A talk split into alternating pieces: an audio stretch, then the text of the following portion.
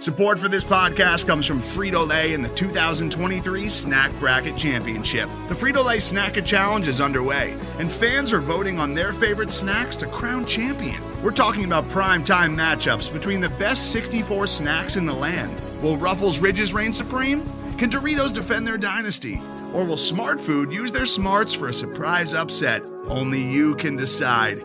Get in on all the action for a chance to win up to $1,000 or a year's worth of snacks. Let your snacks be heard. Just go to fritolaysnacket.sbnation.com to vote and enter for a chance to win. No purchase necessary. Sweepstakes ends April 3rd, 2023. Void where prohibited. Year's worth of snacks awarded in the form of 52 coupons, each good for one bag of chips. See official rules at fritolaysnacket.sbnation.com.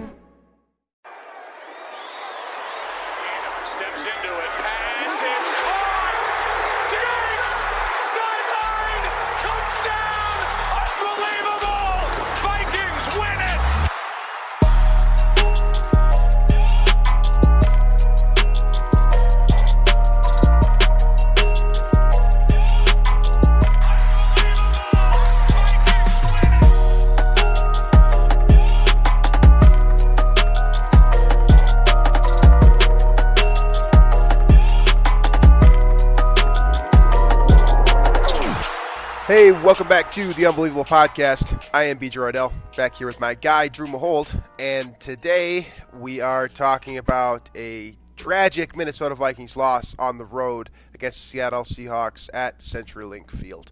Um, so we're going to spend basically this entire episode breaking down that performance, uh, what went wrong. Some things did go right, so we'll talk about those things as well.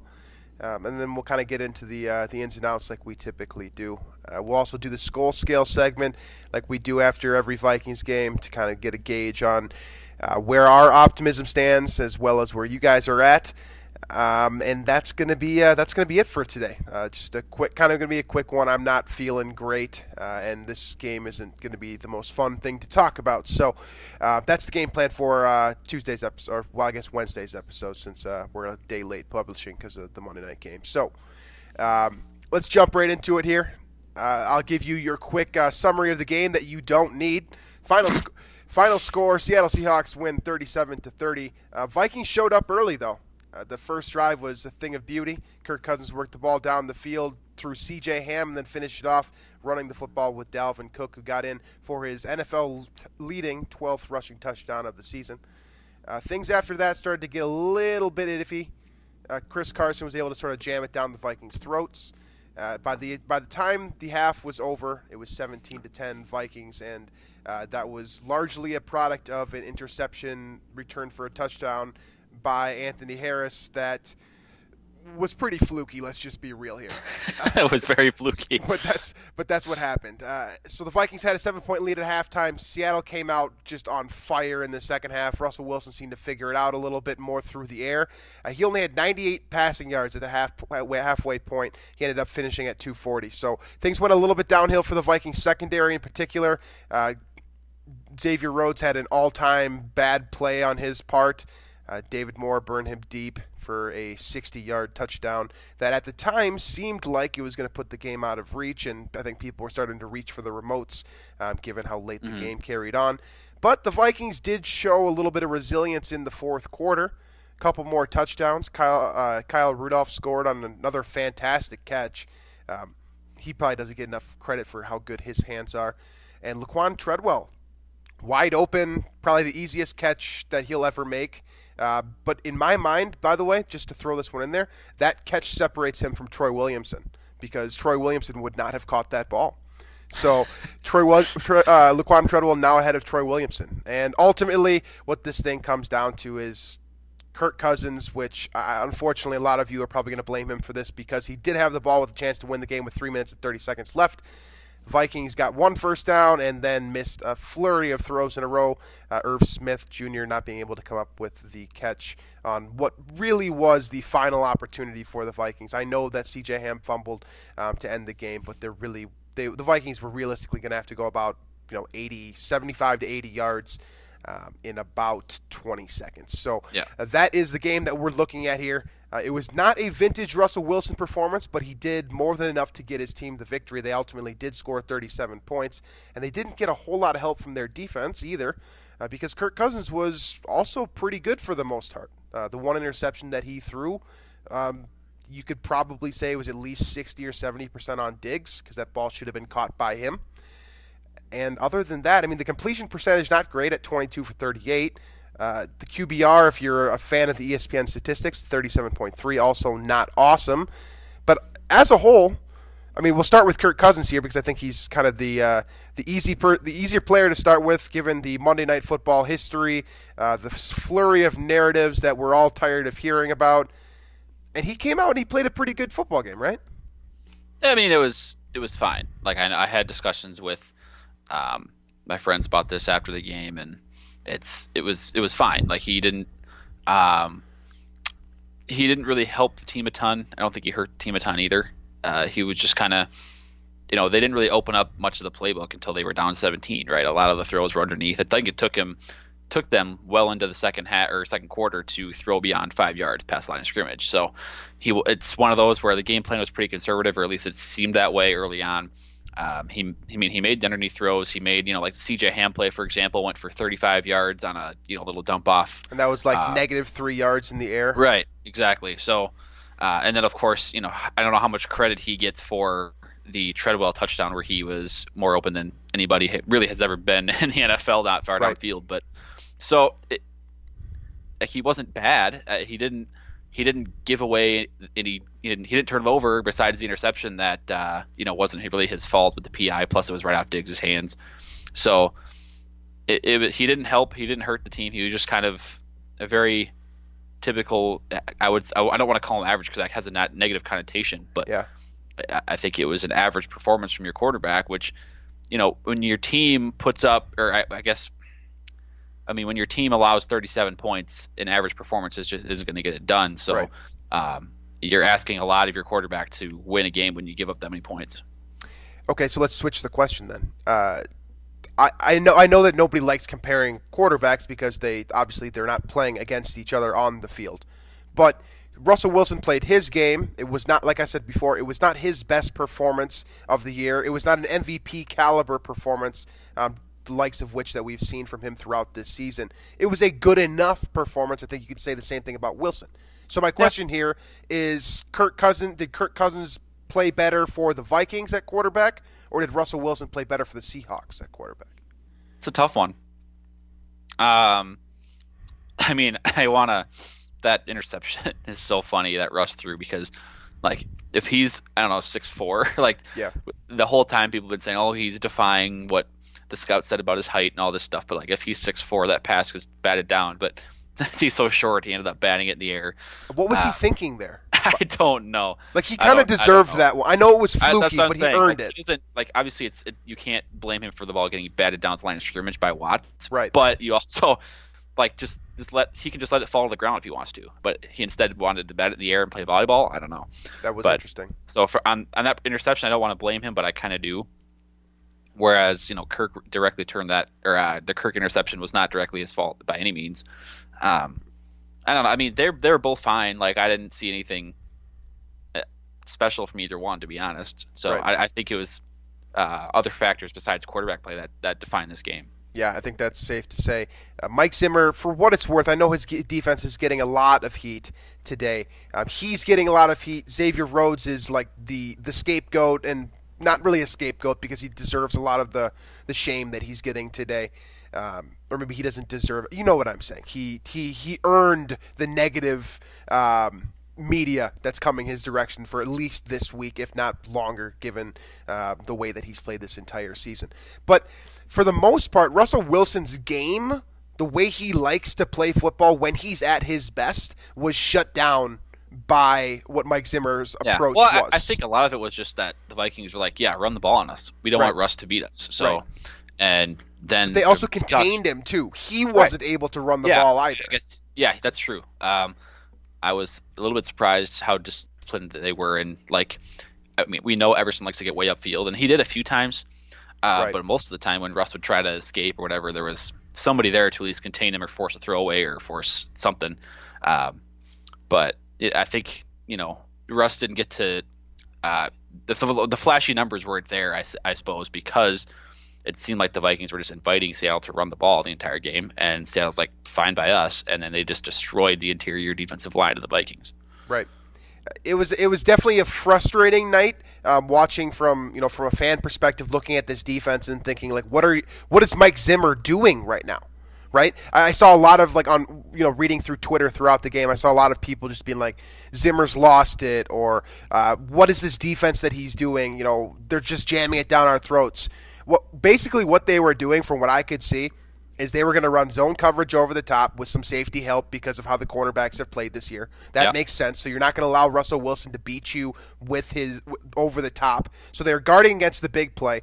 But what zone coverage also does, and this kind of goes this is a little bit more of a unique take as opposed to what you're going to be hearing from everyone else is that zone coverage is also going to keep it's going to keep Russell Wilson in the pocket too, because he doesn't have the option to flee yeah. to the outside where he's gotten very comfortable throughout his career, particularly rolling to his right, because you're going to have a guy in zone out in the flat there, whether that's a linebacker or a defensive end. We see it diff- in different ways within Mike Zimmer's defense, but you they were basically forced to out of two reasons. One, out of necessity, because man coverage simply is not working this year with Xavier Rhodes and Trey Waynes. It's the unfortunate truth. We have to start to live with that. The second reason is because that zone coverage is going to keep him within the pocket, and then hopefully, and I know that you guys seen this take thrown around, so this one's not like I'm kind of regurgitating this one, but it, it's important to say. The Vikings are getting zero pressure from their interior defensive line. So when those edge rushers are coming up or coming towards the quarterback and they're collapsing that pocket, there's area to step up. And I saw mm-hmm. I can't remember who said this, but in the past we've seen guys like Tom Johnson, Linval Joseph when he was at his best. That area to step up simply wasn't there because they were either yeah, able Sheldon to, Richardson last Sheldon year. Richardson last year as well. Yeah, eh, for as good as Shamar Stephen can be at times against the run, he was foul yesterday. But uh, in general, he, that's kind of his strength as a as a clogger. He, is not good at all as a pass rusher. That's not helping. Armon Watts needs to see more time because he's the only playmaker within that interior defensive line. And who would have thought that in back in August? I mean, he's a nice player. He's certainly not. I did not think that he was going to be the best. Linval doesn't look like himself. Part of that is because he's coming yeah. off of surgery. Yeah, Part of I don't think he, he definitely older. wasn't 100. percent I don't think. Right. So Watts is like Watts needs to get more time straight up. And it's not just the, the, the batted ball that turned into the pick six. It's a lot of different things for him. He creates yeah. a pass rush which Shamar Stephen simply does not do. So yeah. that was what how the defense was designed to work. You think zone coverage over the top, keep the big plays away. Then you get good, solid pressure from the interior. That's going to kind of hold the run game. And then you've got your edge rushers on the sides who are guarding, uh, they're either in contain on a run play to the outside, which, for what it's worth, the Seahawks did not do too much of yesterday. It was pretty much Carson over and over and over again between those A gaps, or the B gaps, I suppose. But they had they had all the pieces in the right place. Everything was right. Yeah. The, it was this defense could work theoretically. Yeah, but I mean, was these the, the funny thing plays. that so I think Zimmer in a press conference said something along the lines of like that he was surprised how often Seattle ran the ball, which okay, that's also dumb.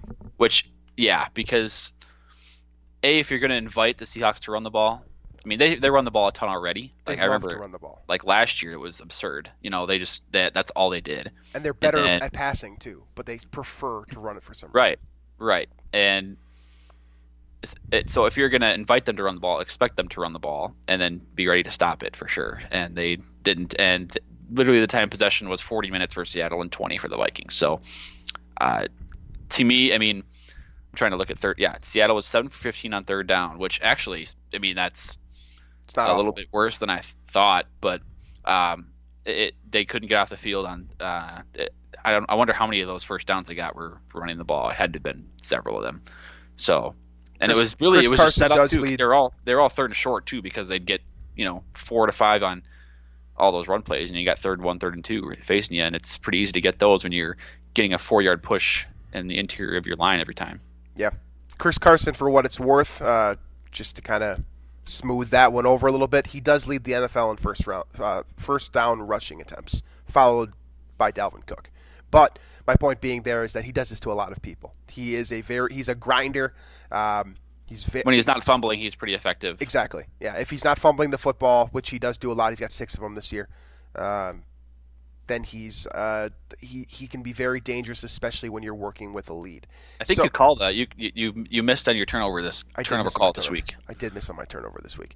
I, I can't believe that. I think it's because Rashad Penny got involved they started trading carries, so he wasn't con- he wasn't consistently grinding it. That must be why. There was a material. That's, there was that's a for sure material. cha- That's the only reason. Yeah. there's a material change. That's why my prediction was wrong. um, anyways, um, so the rushing offense for Seattle, uh, that was really what killed the Vikings yesterday. Uh, Chris Yeah. Carson, 23 for 102 and a touchdown. Rashad Penny, 15 for 74 and a touchdown. Like Drew said, consistently grinding first downs um, on the ground. That was a huge difference maker in this game. Um, and ultimately, the Vikings were not able to run the ball probably as much as they wanted to because they did get down so much. They got down, what was it, 10 points in the third quarter, and they were entering the fourth quarter and, you know, dire straits. I believe it was a two or three possession game at one point. It was point. a 17 point game, Yeah. and then the Treadwell touchdown happened. Which it, okay, let's revisiting that point when Seattle went up 17. I think that was I think that might have been right after the interception off Mm-hmm. of Diggs's or off the PI um, when they then went down and scored. I'm not 100 percent sure on that, uh, but I think regardless when I when that happened, uh, I think everybody just kind of even uh, even felt the vibe from the Vikings that the game was just over, you know, and it, it, it was like there was it's it just felt like you know deflating. Uh, didn't feel like there was any energy, and then somehow Seattle just forgets to cover Laquan Treadwell completely, and then all of a sudden like there's a little bit of life there. Uh, it's like I feel like if Treadwell hadn't, if there wasn't that busted coverage there, I think this game would have been very ugly. Absolutely. It, it's funny that you say that too because Treadwell was like really excited about that touchdown. He come he came flying in with his arms wide open like that's the biggest play of his NFL career. He was So it thrilled. seriously because that tied his uh, single game yards high. It also t- tied his, uh, His season high for touchdowns in a season with one.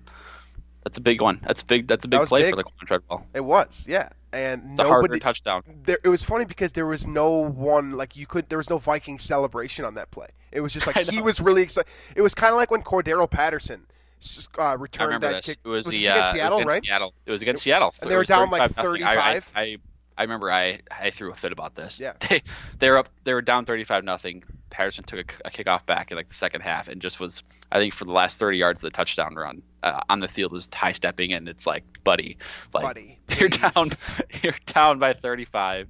Don't do that. Yeah, it was a similar situation, but ultimately it did. It really did get the Vikings like a true chance to get back in the game. I can't. That was Yeah.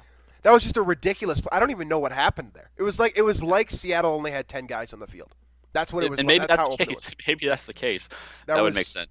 Or maybe they just they play. maybe they just really disrespected Treadwell that much, and I, I mean, I don't know if you blame him for that, but I- and then I think it's also worth noting. So when I think the following Seattle possession after that touchdown, uh, the Vikings got another stop, and it was fourth and four when Seattle used that fake punt Oh, to get that first down, and that to me, I, I was another dagger after the 17 point lead. I was like, okay, then now it's over. When Pete, Pistol Pete pulls that out of his uh, pocket, and then the Vikings do get a stop, which I was very surprised by. I think that was actually when Rhodes forced that fumble, uh, which was, by the way, insanity that it was called an incomplete pass on the field. But Zimmer did go two for two on challenges.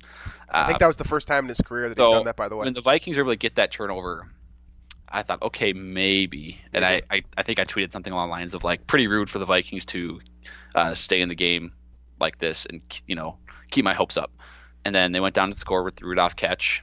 Uh, then of course the Dan Bailey miss, uh, and then that just uh, there's, there's so much like uh, you get the the hope early on, and then you get the crushing play with the Dalvin fumble plus the injury plus the Diggs injury oh my God, that the world was falling down. we need to spend some time on that play. the that sky was... was- falling down for about five minutes there before we heard Diggs was going to return. But Yeah, it, all of that was the, the the memes, the tweets, everything on on Twitter was was for a non Vikings fan very entertaining. I'm sure because uh, that was the perfect storm of just miserableness in one play. it was okay. So my, my buddy my buddy texted me immediately after that play and just said, "Our entire season just ended on one play," and that's it, it looked like a worst case scenario because it was a non-contact injury for Diggs. We didn't see what happened to Diggs; he just fell. Mm-hmm. So your instant reaction there, or at least mine, when I see non-contact, ACL. ACL or Achilles, one of those two things. So both of those season injury, ending injuries, probably not back to like week four of next year. So I'm thinking that's what I'm thinking with Diggs. Then I see Dalvin Cook, and anytime Dalvin Cook spends more than like five seconds on the turf, I'm worried because Oh yeah. yes, he's been healthy this entire season, knock on wood, but he's still injury prone. He's you know he Yeah. Well, he did have the banged up shoulder from the Denver game too. Like that Right. was, and he landed on that shoulder, and then he was holding it on the ground, and he. I thought Uh, I thought separated shoulder there. That was my, that was my guess. Okay, I thought it was Which- collarbone or or something like that. So yeah. you're looking at those injuries right there, and that is your your one A and your one B in this offense. It's your one A and probably your one C if Adam Thielen is there. It, uh, short of Kirk Cousins also getting hurt, that like literally nothing worse can happen there. and on top of it, Dalvin Cook turned the ball over in the most critical Vikings game of the season at the worst possible time when they still had a like were they were very much in the game when that happened, and all of a sudden, that was like that was destructive. I could I could not believe that play, and it was it was so it was fluky too. Excuse me. It was like it was one of those plays where, like I said, non-contact type of thing with Diggs, and then Dalvin Cook has ran that same play hundreds of times this year, probably. Well, not Yeah. hundreds, but you know, a lot of times this year, and that was that was ridiculous. So ultimately, it seems like Dalvin Cook says he's going to play again next Sunday. Stefon Diggs, like you said, returned to the game, and the Vikings were able to mount a bit of a comeback uh, before coming up a little bit short. Uh, before we talk about that drive, though, uh, Dalvin Cook finishes nine of twenty-nine. Uh, he does get the touchdown for your fantasy team. So for those of you who needed a Week 13 win, Week 13, right? Uh, he uh, he did come up with probably enough fantasy points to do so. It wasn't a breakout game, but he played a, he played pretty solid. Um, the average certainly wasn't there. The Vikings, as a as a team, were not able to run the ball with too much efficiency. Uh, Alexander Mattison came in and gave it a go, and Stefon Diggs had that weird little end around that went for 27 on the opening drive. Uh, but for the most part, rushing was not the way for the Vikings this week. So let's get let's get to that final. Uh, I'm going to call it the final drive. The the drive where the Vikings are down by yeah. four points. Kirk Cousins has the ball with three minutes and 30 seconds left. Okay. The first play, I believe, was a 19 yard reception. I want to say it was Diggs. I can't remember off the top of my head. The next three plays, CJ Ham. That was a Kyle Rudolph reception. excuse me, yeah. That's right. He beat uh, Wagner over the middle, I think. Okay, so th- it starts off great. You've got a great catch by Rudolph to start off the drive. The next three pass attempts were to CJ Ham, Laquan Treadwell, and Irv Smith. Those are your three targets. Yeah. So you got okay. I'm looking at the the the the play sheet here. You got um, incomplete left to Diggs, and that might have been a throwaway. Now that I remember, um, but you got incomplete left to Diggs, and you got a completed. I, th- I think it was a check down to Mattison for seven yards. Mattison, not not Ham, Mattison. Yeah. Uh, that I think it was just a check down. Mm-hmm. Um, and then you got yep, you got the the um, over the middle to Treadwell, which I believe was deflected. Mm-hmm. Uh, but still, you're looking for Treadwell all over the middle, and then that weird. I, I didn't like the route concept on that fourth and three uh, because a you're you're basically using Diggs as a clear out, right? Because he goes deep Mm-hmm. He's down the left deep. sideline to open up the stick route for Irv underneath, um, which I mean, we, I think we both of us can agree that Diggs is going to be the favorable matchup against these corners, and he was one on one for what it's worth on that sideline. Um, so I don't know. I would almost trust like a quick back shoulder throw to the sticks, something like I don't know, I would uh, have done a slant. I think. or a slant, anything. You know, that's it's one of those Probably running situations. zone though, and think Either on, well, now on third and three, when that's four down territory, first of all, just run the ball. Run the ball up the up middle, use a draw play, whatever it is. With Mattison, he was getting yards and, and chunks the whole the whole game Mm-hmm. uh, in replace of, of Dalvin Cook. Uh, you probably get the first down there, don't even have to worry about the fourth down. Uh, but then they you they went back to the pass on fourth and three. Irv didn't get any separation on the route. Diggs uh, it was basically a decoy, which I don't love. You don't love that. So, yeah, uh, and again, I mean, this obviously it's it's way more difficult um, when you know you don't have Thielen and your number two number two receiver is Bisi Johnson and Treadwell can't get separation for himself either. So you're really limited to the weapons you got out there. Now Dalvin's out of the game, so you really have to kind of. Um, I mean, Irv really was your number two option there, unless you go to Rudolph, who really isn't a separation guy himself, although he does know how to catch the ball uh, in contested sure. situations. Okay, so my, my issue with that drive isn't. It's a couple things. Uh, my, I don't have a problem with the players that were targeted. I just think that it's important to note what Kirk Cousins was working with on that final drive. This was certainly not like this was not an ideal situation, and that's part of the reason why I don't. I still think that this was an opportunity for Kirk Cousins to tell a lot of people to shove it, but at the same time, you know, he doesn't like Diggs is be, basically being taken away by Pete Carroll at this point. So he is. I, I, I respect the idea behind using him as a clear out guy to get the safety. Hopefully, you get a safety to pull over the top, and he also drags a cornerback with him. That clears two guys out of the play. Hopefully, you get one on one coverage, and you know, like you said, you try to get someone separation. The problem that I have with that last play specifically is that that is one of the most difficult throws in football. People don't people don't realize this because it, it quarterbacks hit that so simply that quick twelve that, that quick out. I believe it was six yards on that play. The twelve yard out is obviously a little bit more mm. difficult than 6 mm-hmm. but the six yard out is one of the hardest throws to make in football. Simply because you're throwing from if you're a right handed thrower, which Kirk Cousins is, and he's throwing to the left side of the field, he's throwing awkwardly across his body to a position where if the cornerback is in good position, as the the linebacker uh, was a KJ Wright or Bobby Wagner there? Yeah, Wh- whoever it was uh, was in good position. All you need to do is reach your hand out in front of the player, and you have you have the the inseam to the ball. The, the, the like you don't have the opportunity to kind of box out in that situation. Yeah, because you're going to get offensive pass interference. That a perfect throw doesn't isn't even enough. You right. know, like right. like a good coverage wins on that play because uh, it a perfect throw.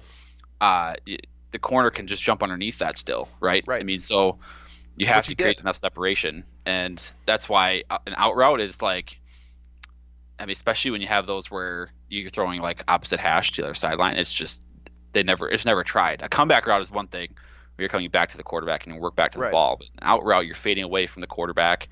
The ball is, I mean, there's very little room for error, and plus you need enough separation to give the ball time to get over there. If you float that at all a little bit, and that's picked off and going the other way for six. Right. The, the simplest way to put it is that it's a low percentage attempt, which is why I don't like that play call. Yeah. I would have preferred to, given that the Vikings had three timeouts, uh, they had the two minute warning at that time. They had plenty of. They, honestly, they had they probably had too much time on the clock. If they scored fast, it would have been a problem. So I well, would attack the middle of the still, field there. You you well, yeah, you attack the middle of the field, but you run it on third and three for one. Right. Um, and if you're stuffed there, then you attack the middle of the field. Or screen um, a screen would have worked there too, I think. And I'm okay yeah. with throwing a screen really to Mattison. isolate Diggs and get that slant. Honestly, that's what that's what I would have done. The only the only reason that I'm against that is because I think they were in zone and they were off the line of scrimmage. Well, no, they couldn't have been. That wouldn't have made sense because they would have to have been within three yards of the first. I would have done the slant. I think the slant is the the obvious pick there. You pick your guy to go one on one. You assume that he's probably going to get linebacker help over the middle and zone. So if that's if that slant is coming off of the line of scrimmage on the right, say Diggs lines up on the right side, he, that slant's coming off the line. He does a quick, you know, two yard cut and breaks free. All he needs to do is create one yard of separation, and you te- you basically you test your chemistry between Cousins and Diggs there and you bet on your it's guy. The same your, play your last year, if you remember. Last year, if you remember the Vikings Packers game at uh, U.S. Bank Stadium, basically what they ran in that play in that game to ice it. Right, they ran a little slant, and it was actually a, not a great throw by Kirk, but kind of Diggs sort of reached back and caught it in traffic and got like four yards out of it or five right. yards, but it was enough to ice the game. A first down won it. They got it there. Uh, that's what I think you go to there anyway, you, you, your primary option needs to be Diggs on that play, right? Um, because he's going to beat any defensive back across from him. So, but you know, it is what it is. Don't give up 37 points, and uh, maybe this is a different story. Yeah. So I think we've talked about the defense. We've talked about the offense. We've hit on all the major pl- playmakers for the most part. I don't want to spend. I'm not going to spend any time going off on Xavier Rhodes. That's not. This is not the show for that. I mean, he wasn't good. That's you guys all know that. We don't need to talk much more about him than that. What I do want to talk about, and I think this is op- an optimistic point before we jump into Skol Scale, is, and this is kind of, well, honestly, this will kind of bleed right into Skol Scale, is this game, for as monumental as it is, right? Uh, all of you are thinking, you know, this was the opportunity to, you know, control your own destiny. Uh, you can, if you beat Green Bay in a couple weeks and you continue to beat these kind of inferior, quote inferior opponents over the next few weeks, you have the opportunity to win the North. You can have opportunity to get a first round bye. Uh, you have an opportunity to, you know, basically have home field throughout the postseason. It sets you up with a lot of different opportunities. So from that standpoint, this is very disappointing.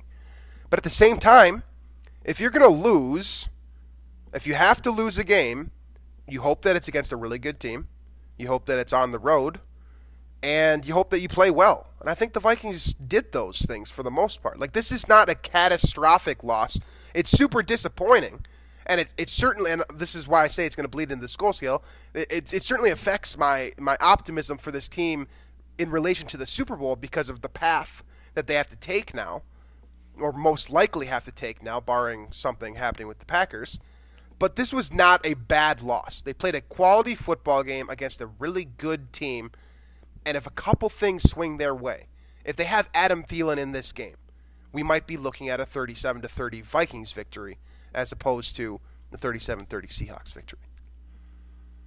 Perhaps. I mean, I, I, I still struggle with the. I, I mean, it, Seattle's roster isn't good. Uh, they're not. I don't think they're that great. They're definitely not a 10 and 2 team. I mean, they, their, record says they're 10 and 2, but um, without Russell Wilson, making clutch play after clutch play in close games. Uh, and he, I don't think he necessarily did that in this game, but he has so many times built out this team.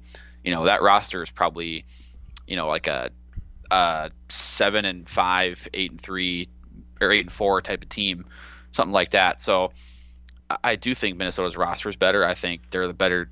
Uh, going into the game, I think they were the better overall team. Uh, it's just that Russ had been making so many plays. So from that perspective, I think that this was a game you really um, want to win and you want to gain um, kind of that that edge up in the wild card race for one over Seattle to get you know who everybody wants to play the NFC East champion uh, if you're in the wild card situation, but also this uh, I just don't think Seattle's that good. Besides Russ, I really don't. So how disappointed are you in this loss? Uh, it's one to ten. How disappointed? Like seven and a half, eight. I mean, it's this was your chance. This is Kirk's chance to make a statement. This is Minnesota's chance to make a statement because right now they have zero wins against a winning record team. If you, I mean, it depends on how you if you qualify them by what the record is at the time or what the record is now. Dallas is 500.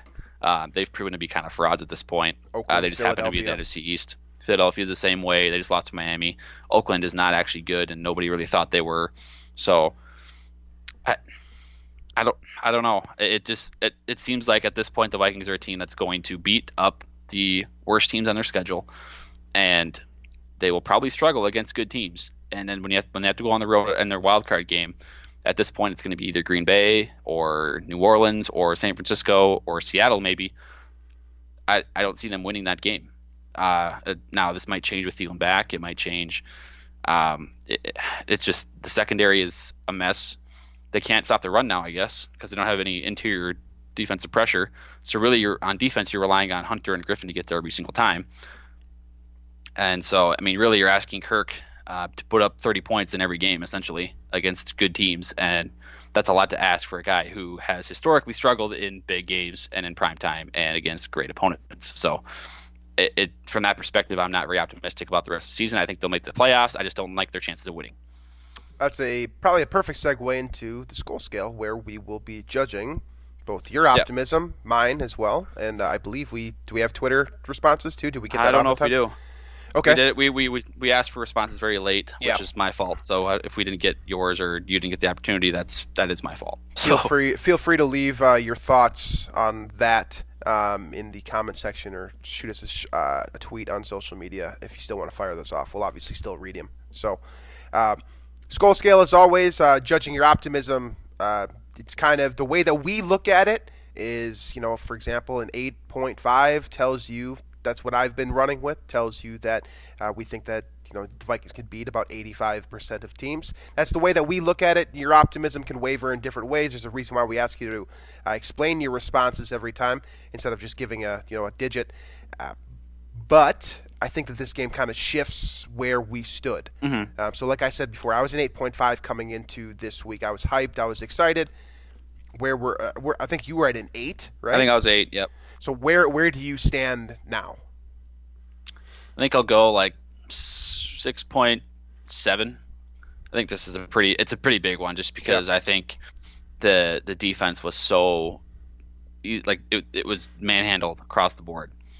Um, you know, it's it's it's devastating when you know Zimmer clearly comes in and is inviting Seattle to run the ball, and uh, and they just they did it anyway. They ran all over them. You know, it's like it's like um, and then you know when obviously the blown coverage too with behind Xavier Rhodes and Russ. It's not like he played a bad game. He's still efficient throwing the ball. Um, it, it to me, it's a little bit like Dallas, where it seemed like uh, Zimmer was like, "All right, we're going to stop the run. We're going to stop Zeke and make Dak throw the ball." And he did throw all over the place.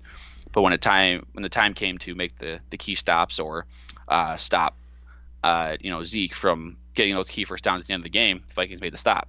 They couldn't do that with Russ in the passing game though in this game, where there was blown coverages all over the place. Uh, Rhodes looked a step behind, miscommunications, whatever you want. So uh, this defense is even gifted a, a pick six from Russ, and they still allowed 30 points outside of that, or 37 points, I guess. So, um, it, it I, I really, I just don't like their chances of going on the road in against the playoff team and winning, uh, because I think this defense is just decimated and far, far behind where they were in 2017.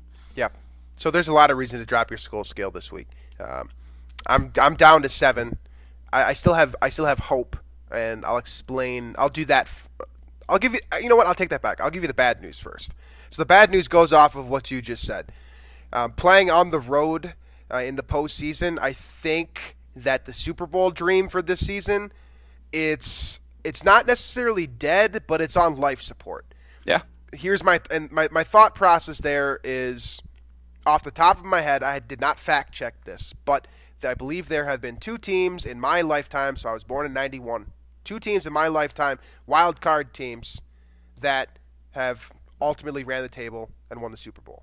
That is eli manning when they went through and ended up beating the 16-0 new england patriots and joe flacco when I think the Giants did it twice, actually. did the giants do it twice okay so I think they did it twice. two teams three times in tw- you know essentially 27 years okay so that right there gives you long odds just in theory it's not it's it's always going to be a hard that's going to be a hard road and the fact that there aren't that many you know occasions of this happening it's generally going to be the representative rep- representatives in the NFC championship and the AFC championship at least one of them is almost always going to be a team with a bye and the other one is probably going to be a team that had a home home game in their 1st in their divisional round matchup.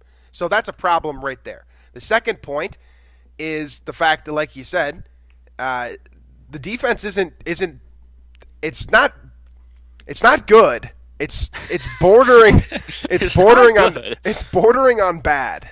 It, it, we're get we're getting to bad. I think, and that's There not are there are three players I trust on. Well, the, four players I trust on defense right now. I would say. and two of you them are on the defensive line, which is yeah, you got we're not spreading both it out pass rushers off the edge, which how it's pretty sad that the Vikings are essentially wasting really an all-time duo pass rushing performance right Yep. here between Griffin and Hunter in terms of like the pressures they're getting per game. It's unbelievable.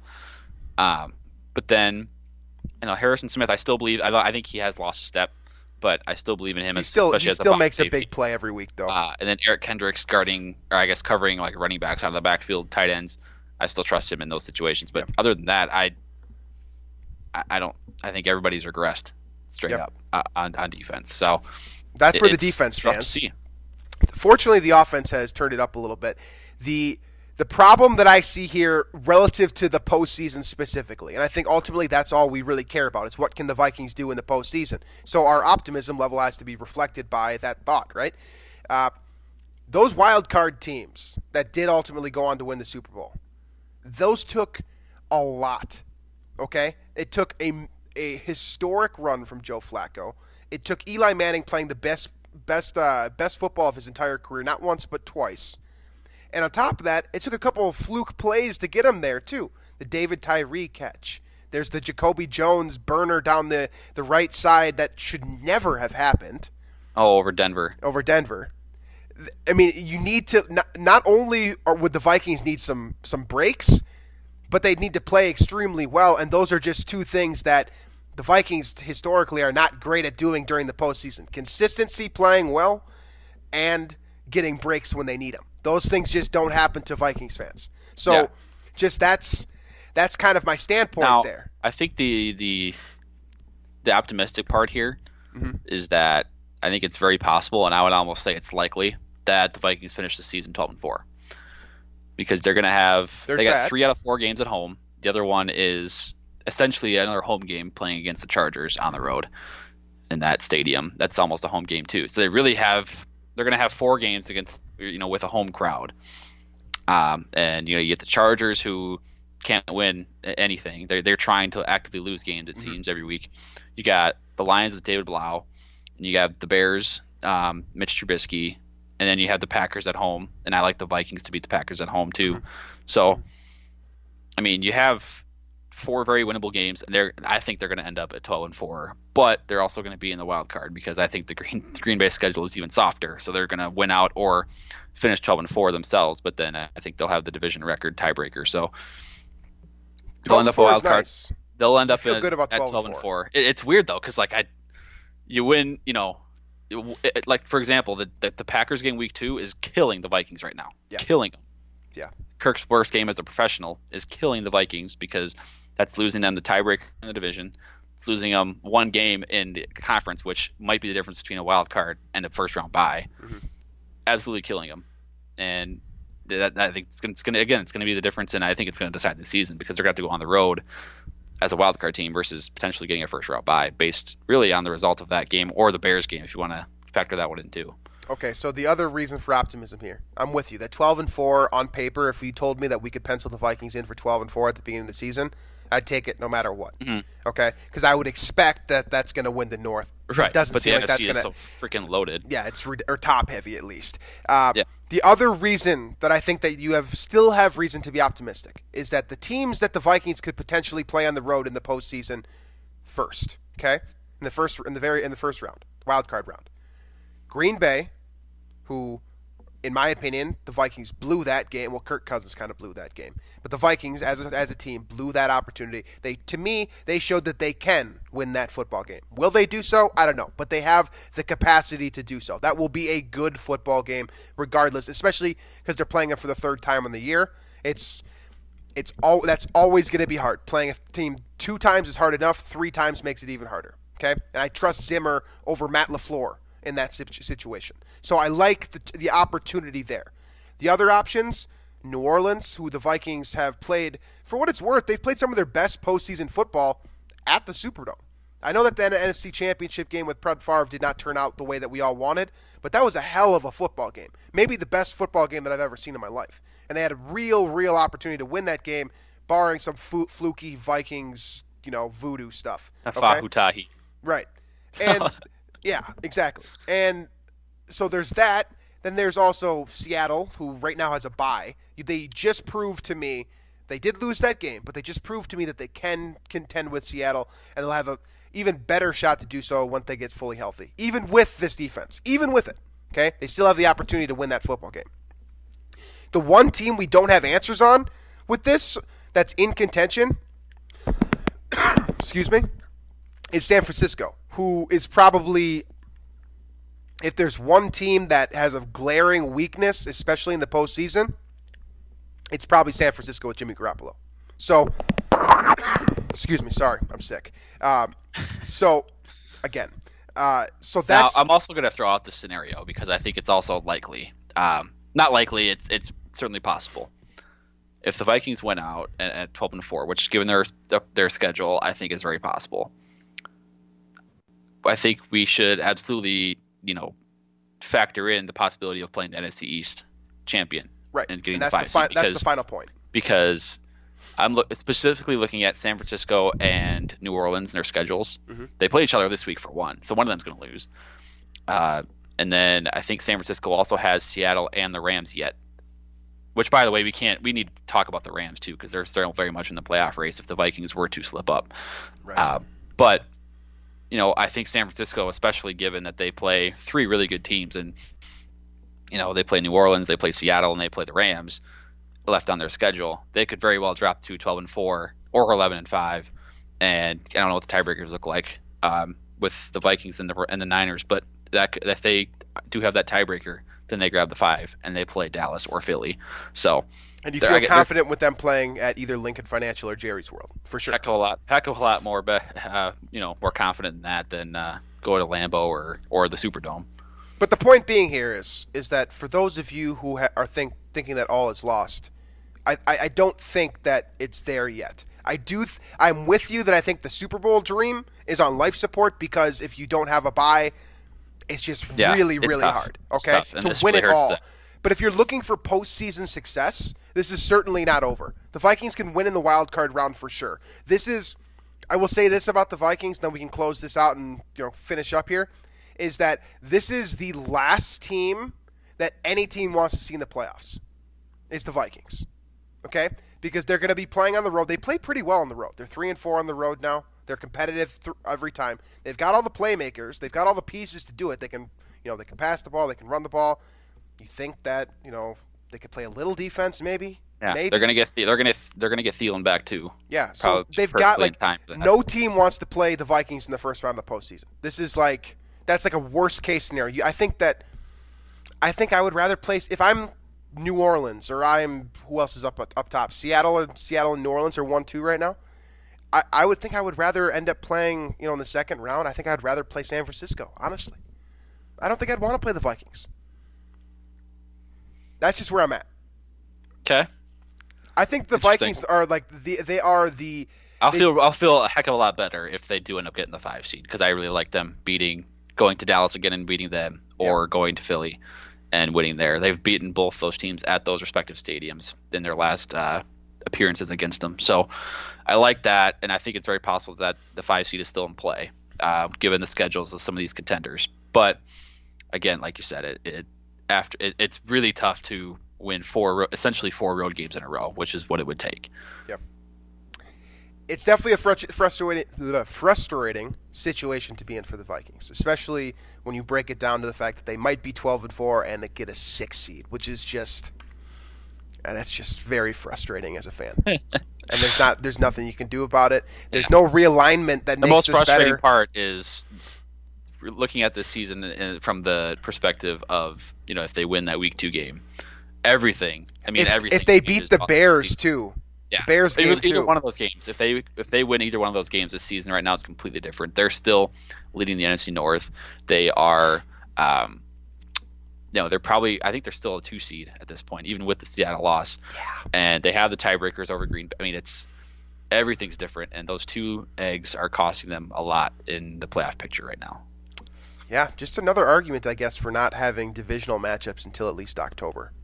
Schedule makers out there. I'm for it. I'm for that. So, anyways, that is the show today. You got any final thoughts before we close this thing out? Uh, no, I really, I really don't. I, I'm, I'm done with this game. Yeah, I'm ready to move uh, move on too. Um, anyways, thank you for listening to the show. As always, you can find us on Daily Norseman, uh, Megaphone as well. I don't think does anyone use Megaphone? Is that just the I don't know. You can find Mega find us on Megaphone. Um, you can subscribe to the show on iTunes, Stitcher, Google Play, uh, most places that podcasts are available. Uh, the only one that we don't have is uh, Spotify. So anywhere else, you'll be able to find us find us there. Uh, tweet us, uh, unbelievable underscore mn. You can find us on YouTube if you prefer to watch us talk about the Vikings. And we will be back later on this week, looking ahead to a rematch at home against the Detroit Lions. Thanks, folks.